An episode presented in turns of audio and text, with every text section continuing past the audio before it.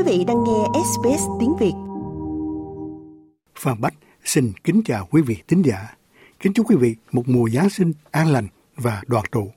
Mở đầu là vài hàng những tin quan trọng trong bản tin nhanh tối nay. Thủ tướng Anthony Albanese chúc người dân Úc một Giáng sinh vui vẻ. Thời tiết giông bão ảnh hưởng đến phần lớn bờ biển phía đông nước Úc và Giáng sinh buồn cho người lao động nghèo tại Việt Nam. Mở đầu là phần tin nước Úc. Thủ tướng Anthony Albanese đã chúc tất cả người dân Úc một lễ Giáng sinh vui vẻ, đồng thời bày tỏ lòng kính trọng đối với người đang từ bỏ ngày của họ để giúp đỡ người khác. Ông cũng thừa nhận đây không phải là một giai đoạn dễ dàng đối với một số người, đặc biệt là những người ở vùng viễn Bắc Queensland đối phó với hậu quả của lũ lụt. Còn trong thông điệp Giáng sinh của mình, lãnh đạo phe đối lập Peter Dutton thừa nhận rằng nhiều người đang phải vật lộn để kiếm sống khi chi phí sinh hoạt tăng cao. Ông cũng cảm ơn những người giúp đỡ những người khác đang gặp khó khăn Tin về thời tiết ở các tiểu bang miền Đông, mưa đang tiếp tục đổ xuống phần lớn bờ biển phía đông của nước hôm nay với dông bão mang mưa đá, gió gây thiệt hại và mưa lớn đến các khu vực trên khắp New South Wales trải dài từ biên giới với Queensland và Victoria. Sydney đã chứng kiến cơn mưa lớn vào tối Chủ nhật với vùng ngoại ô Little Bay ở phía đông thành phố, ghi nhận lượng mưa 56 mm nước mưa chỉ trong một giờ. SES đã được gọi đến hàng trăm vụ việc bao gồm hàng chục cuộc giải cứu, lũ lụt trên khắp vùng đô thị Sydney và vùng ngoại ô phía đông. Trong đó, lính cứu hỏa Tây Úc tiếp tục chiến đấu với hàng chục đám cháy trên khắp tiểu bang khi một đợt nắng nóng tiếp tục ở phía đông bắc. Nhà khí tượng cho biết ngày Giáng sinh sẽ mang lại nhiệt độ mức cao và thấp là 30 và 40 độ cho các khu vực phía đông bắc của Tây Úc. Lệnh cấp đấu lửa toàn diện được ban hành đối với nhiều khu vực và đối mặt với tình trạng sống nhiệt. Nhiệt độ cao tiếp tục gây khó khăn cho các nhân viên cứu hỏa khi chiến đấu với hàng chục đám cháy. Trong đó Giáng sinh này, nhiều người trên khắp nước đang tìm kiếm các dịch vụ hỗ trợ lần đầu tiên do cuộc khủng hoảng chi phí sinh hoạt diễn ra. Những người có việc làm toàn thời gian và mua nhà trả góp nằm trong số hơn 3,7 triệu hộ gia đình gặp phải tình trạng mất an ninh lương thực và phải vật lộn để kiếm sống. Các tổ chức từ thiện đã chứng kiến sự gia tăng lớn lao về số lượng người sử dụng dịch vụ của họ so với cùng thời điểm năm ngoái, với nhà cung cấp thực phẩm Oz Harvest báo cáo mức tăng 20%. Còn Lifeline nhắc nhở người Úc rằng Chăm sóc sức khỏe tâm thần trong kỳ nghỉ lễ là rất phổ biến, với áp lực và kỳ vọng gia tăng thường làm trầm trọng thêm cảm xúc. Giám đốc điều hành Lifeline là Colin Siri cho biết, mặc dù mô tả kỳ nghỉ lễ là vui vẻ, nhưng các yếu tố như áp lực tài chính gia tăng, căng thẳng gia đình và cảm giác cô đơn thường mang lại cảm xúc phức tạp và khó khăn cho mọi người.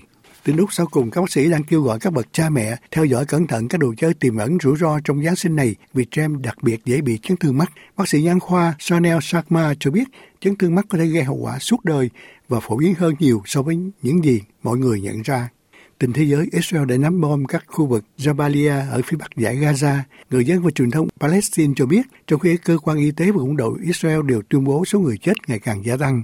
Vụ việc xảy ra khi một phái đoàn của phong trào Jihad Hồi giáo Palestine, một nhóm chiến binh liên minh với Hamas đã đến Ai Cập để đàm phán an ninh. Israel cho biết họ đã đạt được quyền kiểm soát hoạt động gần như hoàn toàn ở phía miền Bắc Gaza và đang chuẩn bị mở rộng cuộc tấn công trên bộ chống lại phần tử chủ chiến Hamas đến các khu vực khác. Cư dân ở Jabalia báo cáo các cuộc oanh tạc và pháo kích liên tục từ xe tăng Israel mà họ nói đã di chuyển xa hơn vào thị trấn vào thứ Bảy. Trong đó người đứng đầu Tổ chức Y tế Thế giới Tedros Adhanom Ghebreyesus mô tả tác động của cuộc chiến đấu hệ thống y tế của Gaza là một sự tàn phá và một bi kịch. Tưởng đầu WHO đưa ra bình luận trong một tweet trên nền tảng truyền thông xã hội X nhắc lại lời kêu gọi ngừng bắn ngay lập tức. Ông bày tỏ lòng kính trọng đối với các bác sĩ, y tá, tài xế, xe cứu thương ở Gaza và nói thêm rằng WHO sẽ tiếp tục có mặt bên cạnh các nhân viên y tế Palestine cung cấp vật tư hỗ trợ chăm sóc và chuyển giao những người bị thương nặng. Và cuối cùng là tại Indonesia có 13 người thiệt mạng và gần 5 người bị thương sau một lò luyện Nikken phát nổ. Chủ sở hữu của lò nung có tên là Indonesia Tingsan Stainless Steel cho biết các công nhân đang sửa chữa lò và lắp đặt các tấm ngăn cách khi vụ nổ xảy ra. Sau đây là tin Việt Nam, tin của đài tiếng nói Hoa Kỳ VOA. Giáng sinh đã đến và năm 2023 chuẩn bị đi qua, nhưng với nhiều gia đình lao động nghèo ở Hà Nội thì năm nay không có Noel hay Tết nhất gì hết vì kinh tế ảm đạm mất việc và buôn bán ế ẩm. Cuộc sống khó khăn một số người đang phải sống nhờ vào sự giúp đỡ từ gia đình ở quê không khác mấy so với thời thủ đô còn bị phong tỏa bởi dịch đại dịch Covid cách nay 3 năm. Những người mất việc trở về từ các khu công nghiệp phía Nam rất ít hy vọng có được việc làm mới và thu nhập ổn định trong năm 2024. Chị Nguyễn Thị Dương, một người buôn bán thịt heo tại một khu chợ dân sinh ở quận Ba Đình, Hà Nội cho biết, nhiều tháng nay gia đình chị rơi vào cảnh túng thiếu, hàng ngày phải ăn thịt ế trừ bữa vốn liếng dành dụng sau nhiều năm buôn bán đã tiêu sạch trong thời đại dịch Covid. Sau khi mở cửa trở lại đến nay, buôn bán ngày một khó khăn hơn. Không khí Noel tại thị xã dù có nhà thờ và một vài sóng đạo, nhưng rất ảm đạm và yên ắng. Dự báo tăng trưởng GDP của Việt Nam năm nay đạt trên 5%, dù thấp hơn so với chỉ tiêu từ 6 đến 6,5%, nhưng vẫn ở mức tăng trưởng gần như cao nhất trong khu vực châu Á-Thái Bình Dương theo báo nhà nước.